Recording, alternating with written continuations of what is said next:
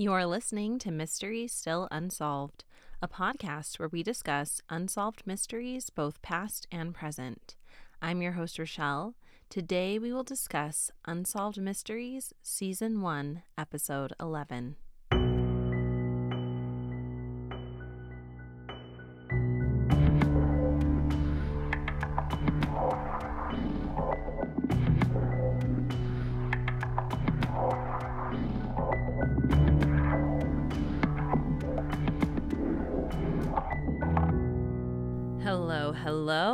Welcome back. Or if you're new around here, welcome to Mystery Still Unsolved. I'm so excited to be back here with all of you today. Life has been crazy. Life has been a job. Um, I don't think that I've mentioned this before, but maybe I have. Um, that I volunteer a lot, like a lot, a lot, a lot, um, at my daughter's school. And yesterday was art night. And art night is a big event. And by the end of it, my feet felt like they had heartbeats. I was just running around checking on people. And I realized wrong shoes. Okay. They were adorable. They were like these uh, snakeskin booties, but they were not practical. I actually remember the precise moment that I made the wrong choice. I was standing in front of my closet and I was looking at two different pairs of shoes. One were sneakers and one were the cute booties. And I was thinking to myself, I was like, those are comfy, but these ones look better. And obviously, I chose the latter. I don't regret my choice fashion wise because the boots slayed, but my feet still hurt. Oh well. Wounds heal, but the pics taken last night are forever, so no regrets. And maybe it's like that guy with the tattoo that spelled regrets R A G R E T S. No regrets. Okay, I just watched this movie on Netflix two nights ago, and it was suggested to me because literally my whole Netflix queue is true crime mixed in with like children's shows because, you know, balance. Um, it was this movie with Michael Fassbender called The Snowman have you seen this movie? It was like number two on Netflix the other day. I won't give anything away other than saying that it disappointed me a little bit in a very common way that scary movies disappoint me. The story, the characters, and the filming were amazing. But, like they do in most scary movies, they just messed it up at the end. And I was like, come on. But definitely an entertaining watch if you're looking for something to do this weekend. If you want to Netflix and chill, that could be a good movie. Um, first off, amazing news. I just sent off packages for those of you who have ordered merch. I cannot wait for you to receive them, and I cannot wait for you to like tag me and pics of you wearing them out and about in the world. Um, if you're bummed that you missed out on this last order, don't fret, Buttercup. I will be placing another order for shirts end of June, but in the meantime, go to my site and order a sticker. I have them right now, so you can get them really quick. A little bit of housekeeping before we get started. If you're not already following me on Instagram, you should be. It's at Mystery Still Unsolved. There you can DM me a case suggestion, you can leave a comment, you can pop in on stories, you can get all of the latest news. Um, summer is approaching, and summer is going to be my third anniversary of hosting this podcast. So you know that there's going to be a giveaway coming up. So you are going to want to follow me on my Instagram. Um, but it's really fun over there. I tell you like the latest dish, the latest gossip. Uh, we chat, we reminisce. It's a grand old time. So head on over there and, and join us. If Instagram isn't your jam, no prob. It, you can go to my website. Um, it's www.mysterystillunsolved.com. There you can binge all of my episodes, and I think that today makes 108. If 108 episodes is not enough and you feel so inclined to donate monetarily to the podcast, no pressure you can do so by joining the Patreon program. And I'm going to link that in the show notes because it just takes a very long time to explain all the tiers. But if you're interested in it, it goes into all the tiers and all the benefits. Um, but I did want to mention one major benefit is just for joining the Patreon program, you will get a bonus episode each and every month. After this episode, I'll be recording that bonus episode. In April's bonus episode, you will hear my take on the Cleveland torso killer. Soup, soup, gro- gruesome. I know. Um, it was actually quite a biatch to write because this killer had 13 victims. So that's a lot of victims. There's a lot of um, background and history that we needed to cover. Um, but I'm excited to share that with the Patreon members. So come on, join us. Be one of us. You know you want to. oh, that's going to terrify you guys in your nightmares. Moving on, I'm very excited about today's episode. It has been a very long time since we have recapped one of my boyfriend's shows. FYI, if you're new around here, Robert Snack Stack is totally my boyfriend. Bless him. I will say in this episode, we really start to notice Robbie's, uh, you know, less than perfect Botox job. Um, but, you know, for sickness and in health, babe. Am I right? But botch Botox and all, I still stand by Mabu, Robert Stack. R&R forever. All right, without further delay, let's dive in to today's episode. This first case is absolutely devastating, heart wrenching. No one dies, um, which I'm obviously thankful for, but the trajectory of a bright young woman was forever altered due to the immature actions of a group of unknown individuals. During the spring of 1987, Jenny Pratt was attending her junior year of high school in California. She had dreams of becoming a model, and she certainly had the looks for it. I'll post a picture of her. She was gorgeous. Um, she was kind, and from what I was able to gather, everyone who knew her just loved her to pieces. She met a guy, Curtis Croft, and things began to derail because when guys are around, don't they just always? Curtis was cool, he came from money, and he was an attractive surfer dude. When Jenny introduced him to her mom and dad, they were quite impressed. Curtis was very respectful. He was kind. He always made sure that he got Jenny home before her curfew, and they were excited that he came from a good family.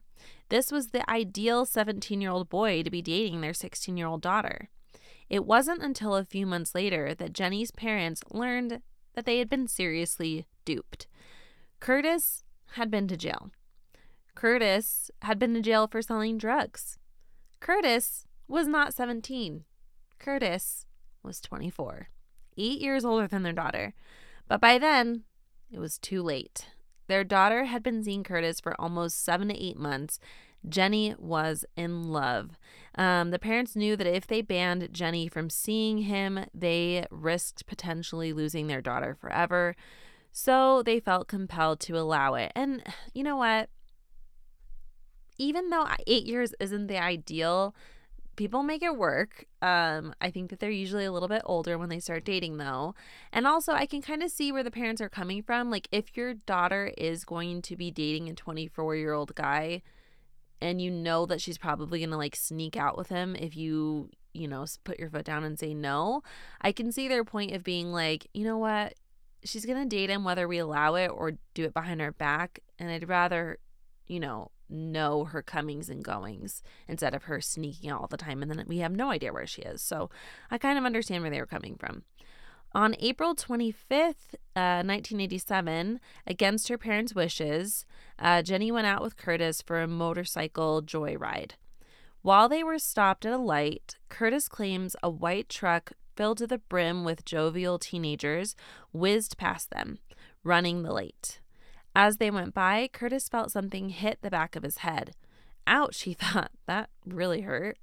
He turned back to Jenny to say, Hey, I think those kids threw something at me when he saw Jenny slumped up against him. Jenny's parents were called and were told to report to a nearby hospital where only the most severe cases are taken. But when the parents arrived, they refused to give them any information.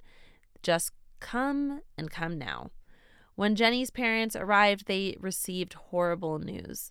Their daughter Jenny had survived, but she had severe brain damage, and the doctors actually didn't anticipate her making it two hours, let alone like two days. Jenny's mother wanted to see her. She said that the sight is something she wishes she could erase from her brain. Her daughter's usual blonde hair looked red as it was soaked in blood. Her face was swollen, bloodied, and bruised, and tubes were just sticking out everywhere. Doctors were soon forced to put Jenny into a medically induced coma because of all of the swelling in her brain. But miraculously, she survived, and while at the hosp- she was at the hospital for 6 months, she was eventually released home. But Jenny wasn't the same. Worse, she had no recollection of what had happened that night, which made it difficult for police to connect the dots that they already had. So, let's talk about what police did know up to this point. They knew that Jenny had been struck on the back of the head with a 2 by 4 um, It was a six foot wooden board as the truck whizzed past them. The wooden board was found only a few feet from the motorcycle at the time of the accident. They knew a few things that they had learned from Curtis. For starters, um, it seemed like a group of youths had, you know, obviously been behind this, and police agreed.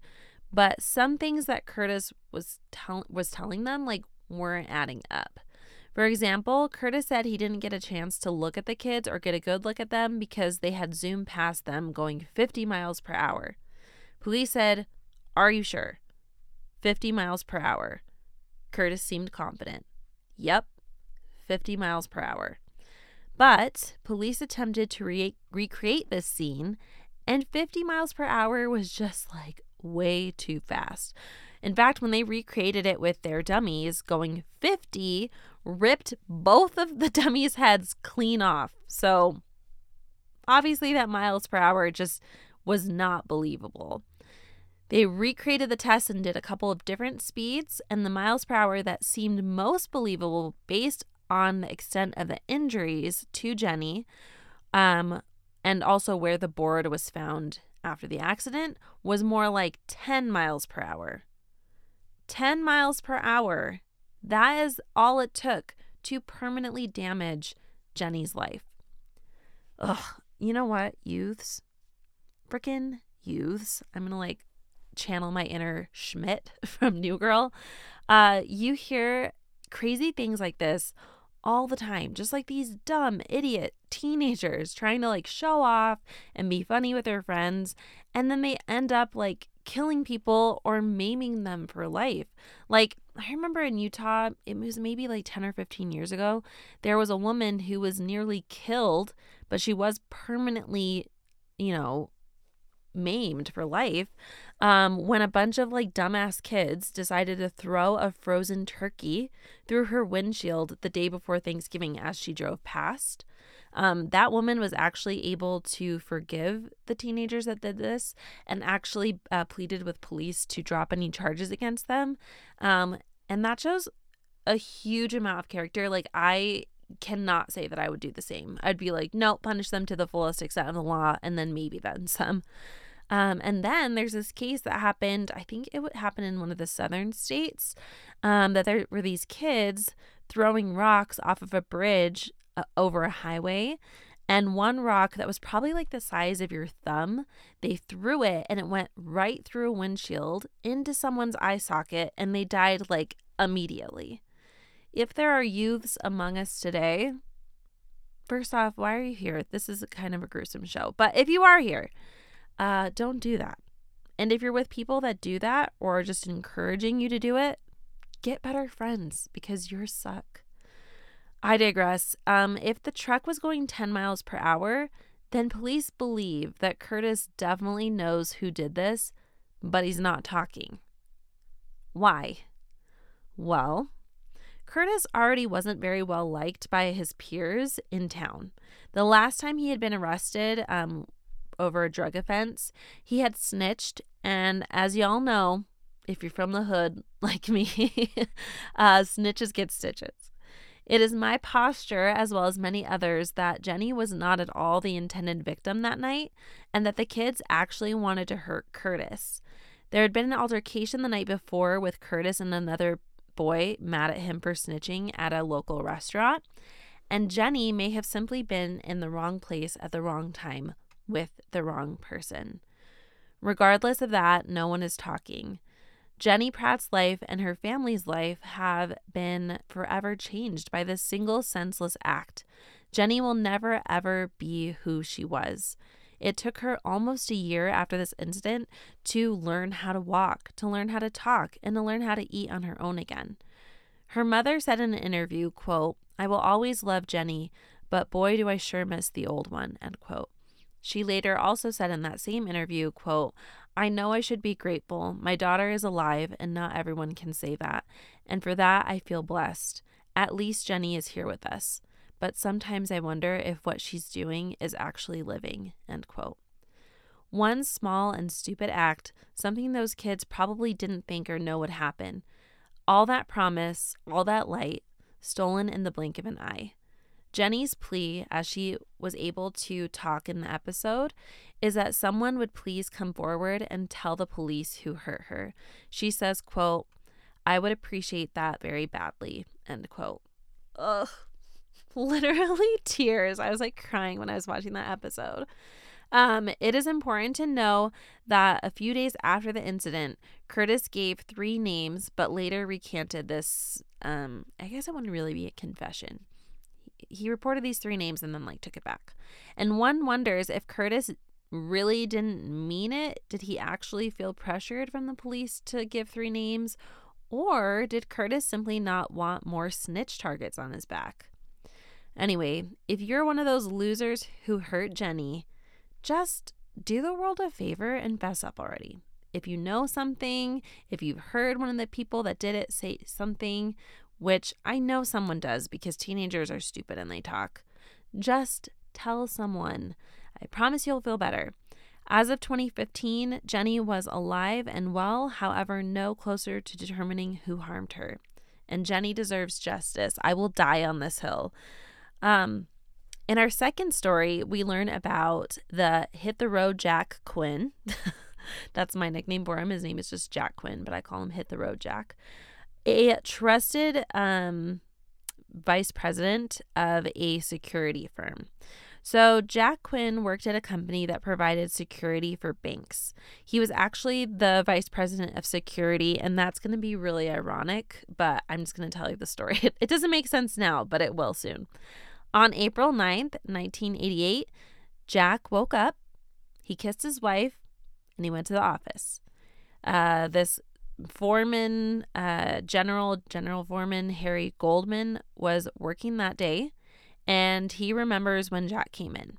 He says Jack came in and said, "I'm going to take care of the morning run today." As Harry was busy at work at his desk, Jack was busy too. He was busy gathering up $1.3 million in cash into a couple of sacks. Adjusted for inflation, that was about 2.5 million. From time to time, Harry would check in on him, and everything seemed peachy.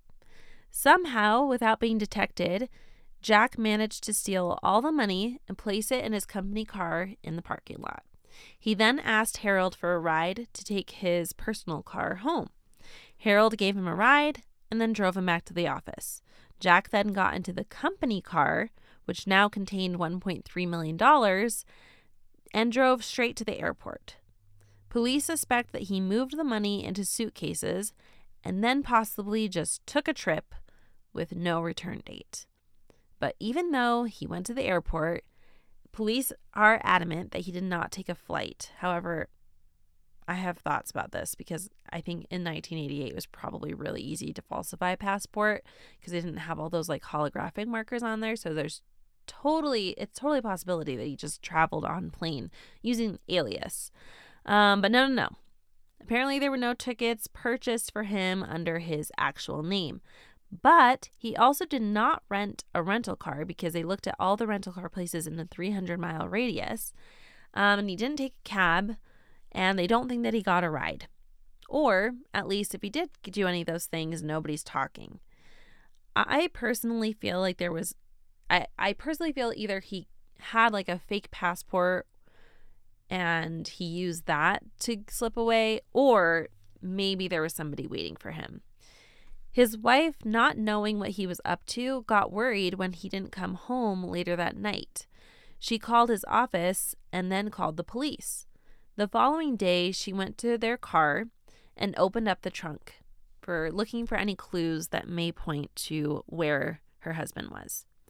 Inside the trunk was $107,000 in cash, and she turned it into the police. Along with the money, there was a note that read, quote, I have done something very wrong. I can't stay and face the consequences, end quote. Jack was smart. You have to hand it to him, even though he's an idiot. All the money was in various denominations, and the serial numbers had not yet been recorded, meaning that there is literally zero chance that they're ever going to be able to use the cash to catch him. When the FBI joined the case, they scoured Jack's personal finances as well as the business. They noticed discrepancies indicating that Jack was most likely involved in an embezzlement scheme prior to this culminating event. Jack was known to love the good life, and who doesn't? Am I right? Uh, truth be told, it didn't really make sense. A lot of people were questioning it. The things that he had and the things that he and his wife were doing, they simply couldn't be done with his meager $30,000 a year salary. There were rumors that Jack was having an affair. His wife said that he would leave for work at 5 a.m., but his coworkers said that he didn't arrive at work until 9:30. And boy, he only lived 20 minutes away. Where was he during all this unaccounted for time? Uh, police speculate that they that um they, as in Jack and his mistress, may have run off together. Breaking news. Authorities believe Jack Quinn may be living in Hawaii or Maryland and may be using the alias Calvin Clucky, to which, sir, I doth protest. Is that the only alias last name that was available that day? Is this a joke? Just go with Miller. Go with Smith. Rodriguez, you gringo cobarde. But Clucky? No. Immediately no. Not here for it. I mean, I guess it kind of makes sense. He is a chicken because he like escaped. He couldn't face the music, right? So actually, maybe it's a perfect last name for him. All right, next we have a story in Nashville, Tennessee, and this one is a doozy. Um, it's very similar to a case that we discussed a few weeks ago in that book of World's Dumbest Criminals. So buckle up your seatbelt. We're in for a, a wild ride. In the fall of 1970, beloved couple Clarence and Geneva Roberts fooled everyone. On November 11th, 1970, a fire broke out at the Roberts property. It was like raging out of control. Um, when the ash cooled, firefighters found the charred remains of Clarence in the rubble. Ten years later, there was another fire in the house. You guys, these people are not lucky. Or are they? Um, but seriously, this is your little reminder to check your fire alarms two times a year. Okay, safety. Okay. Okay, so the house burnt down again. This time, two sets of remains lay in the area. One was obviously Geneva, and the other was Clarence. Again? What? How could this be? How could this happen? The people of Nashville want to know why Clarence would do this. Well, if you remember the episode like two weeks ago, this man and woman uh, decided to metaphorically off one of themselves in order to get insurance money. Apparently, Clarence's hardware business had been failing since the 60s. The couple was tight on cash. Still, friends of Clarence and Geneva for over 22 years just cannot believe that they would fake something like this. Clarence, just like hit the road Jack Quinn, enjoyed the luxurious things in life. He had purchased three luxury cars. He had an expensive home. They would go on lavish vacations. But behind this facade of wealth lies, lies, and more lies. Um, he was feeling a lot of pressure um, to finance this lifestyle. He sold his business and one of his cars and gambled this money away, hoping that he would, you know, make it big this time and be able to pay off all of his debts and still live a glamorous life. Police believe that Geneva and Clarence concocted a desperate and gruesome plan. The scariest thing about this whole thing who was the first body? If in the second fire we find Clarence and Geneva, who was the first body? Everybody wants to know.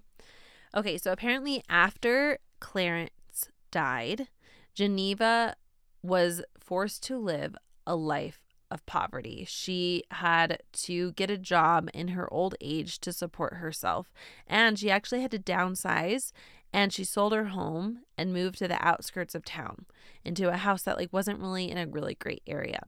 So she got a job at a grocery store and she would go there every day to work you know, probably not making a ton of money, but it helped her to pay the bills. Um, when people at the grocery store began noticing that Geneva was buying a lot of items that didn't seem Geneva Um, so Geneva would buy like two big cases of beer, and that just seemed really out of character for her because she was like this tiny slight woman who people said they never really pictured her as like a drinking beer type. Um, and also, she actually wasn't supposed to even be drinking beer because she was um uh, she had severe diabetes. So it just didn't seem practical that Geneva would be purchasing this for herself. Meanwhile, if you lived nearby her home, you would notice that there was this man who, you know, would kind of go around the property. But whenever somebody would try to get close to him to, you know, introduce themselves or talk to him, he would retreat back into the house. And people were trying, starting to find this very peculiar. Um, in fact, um, Geneva's sister, who lived next door, said that there would be nights when she would be hearing Geneva and a man sitting and talking on the front porch. Now, she claims that this voice did not sound like Clarence, but here's the thing. When you go to the police and the investigators, at first they were totally like, oh, yeah, this is Clarence. He killed himself by shooting himself in the head with a shotgun. And then he and then a fire started i think because it was so dry or whatever. Um so they were dead set on thinking that in the first fire they had found clarence. However the remains were very very charred. It was difficult to absolutely ascertain whether the dental records belonged to him or not especially due to the gunshot blast that happened right before the fire um, but later on, they were able to take the blood type of the body that was found in the first fire and compare it to Clarence's known blood type that he had, that the doctor had the information about. Now, the person in the fire had type AB blood, but Clarence had B blood. So, this led investigators to believe that there was a murder. And it makes sense when you look into the whereabouts of Clarence up to the days leading to that first fire. So apparently, Clarence had been spotted at a local bar talking with a local vagrant. This vagrant had a very similar body type to Clarence. Um, he had like a similar stature, he had a similar hair color, um, and you know, Clarence was just kind of like whining and dining him, giving him food, giving him beer, you know. And and and what homeless person's gonna turn that down, you know? Like, yeah, sure, I'll hang out with you if you're gonna like give me some food, sure. Um, not only that, Clarence offered the vagrant man a job and said, you know, I have some bushes and some weeds. Would you like to come back to the house and earn a little bit of money? And the man was certainly happy to do so. While Clarence was walking him to their car, or to his car, I should say, um, the homeless man collapsed, which already my spidey senses are tingling, and I'm like, all right, Clarence, what did you put in this man's food or wa- or or beer? Um, so Clarence had an audience, and he was like, oh, don't worry, I'm gonna take him to the hospital. Like, I'll make sure everything's okay. Police checked within a 300 mile radius all the hospitals in the area, and they said that no one remembers Clarence and this homeless man showing up. So he took the homeless man somewhere. Police are under the conjecture that Clarence staged the suicide to make it look like it was him. He even threw in his mason ring that was like on top of all the ashes, completely unscathed by heat, to just create this elaborate plan. And, you know, maybe this doesn't seem believable, but if you look into his history, you'll also see that four to five months prior, before this very first fire, Clarence had taken out several insurance policies that equated to a million dollars. Okay, so with all that information, I feel like it's certainly possible that Clarence completely staged this whole thing. I think that it's very similar to the case that we talked to talked about the other week where the husband and wife were in on it together. The only thing that kind of backfired in this case is that because it was a suicide, a lot of the insurance uh, policies were denied when Clarence died because a lot of insurance policies don't cover suicide. Um, Geneva tried multiple times to, you know, have a case brought before the judge to fight these and, you know, get the money that she felt she was entitled to. But all times and through all of the appeals, she was denied every single time. So now let's talk about the second fire. So Geneva and Clarence never received this money that it's possible Clarence was hoping that they would receive. Maybe Geneva was in on it too. I don't really know. And I'm not going to speak ill of the dead unless you're Clarence or any of the other serial killers that we cover who suck.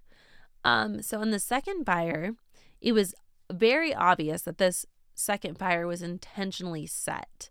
Um, there was turpentine, which was used as the accelerant, and this accelerant started in Geneva's bedroom along the bed area, traveled outside of the bedroom, down the hall, into the kitchen, and outside onto the front porch. And at the end of that line of turpentine, that is where the second body was found. So, this leads investigators to wonder did Clarence kill this homeless man, stage it to look like he died in order to get insurance money. And then he went back to Geneva, who, you know, hid him at her house for quite some time. And then did he have the audacity to then murder his wife and attempt to set the house on fire and get away with it? And that's why he led the um, flames outside because he was planning on ditching? Or was this a murder suicide?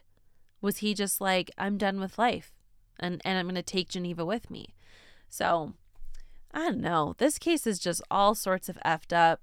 Um, I would be very curious to hear your guys' thoughts about it. Uh, so yeah, that is the third case. The final case that we're going to cover is about this bumbling idiot uh robber of banks and he actually is such like a Mr. Magoo thief that the nickname that the police have given him is Fumbles. Trust me, you'll see why in a moment.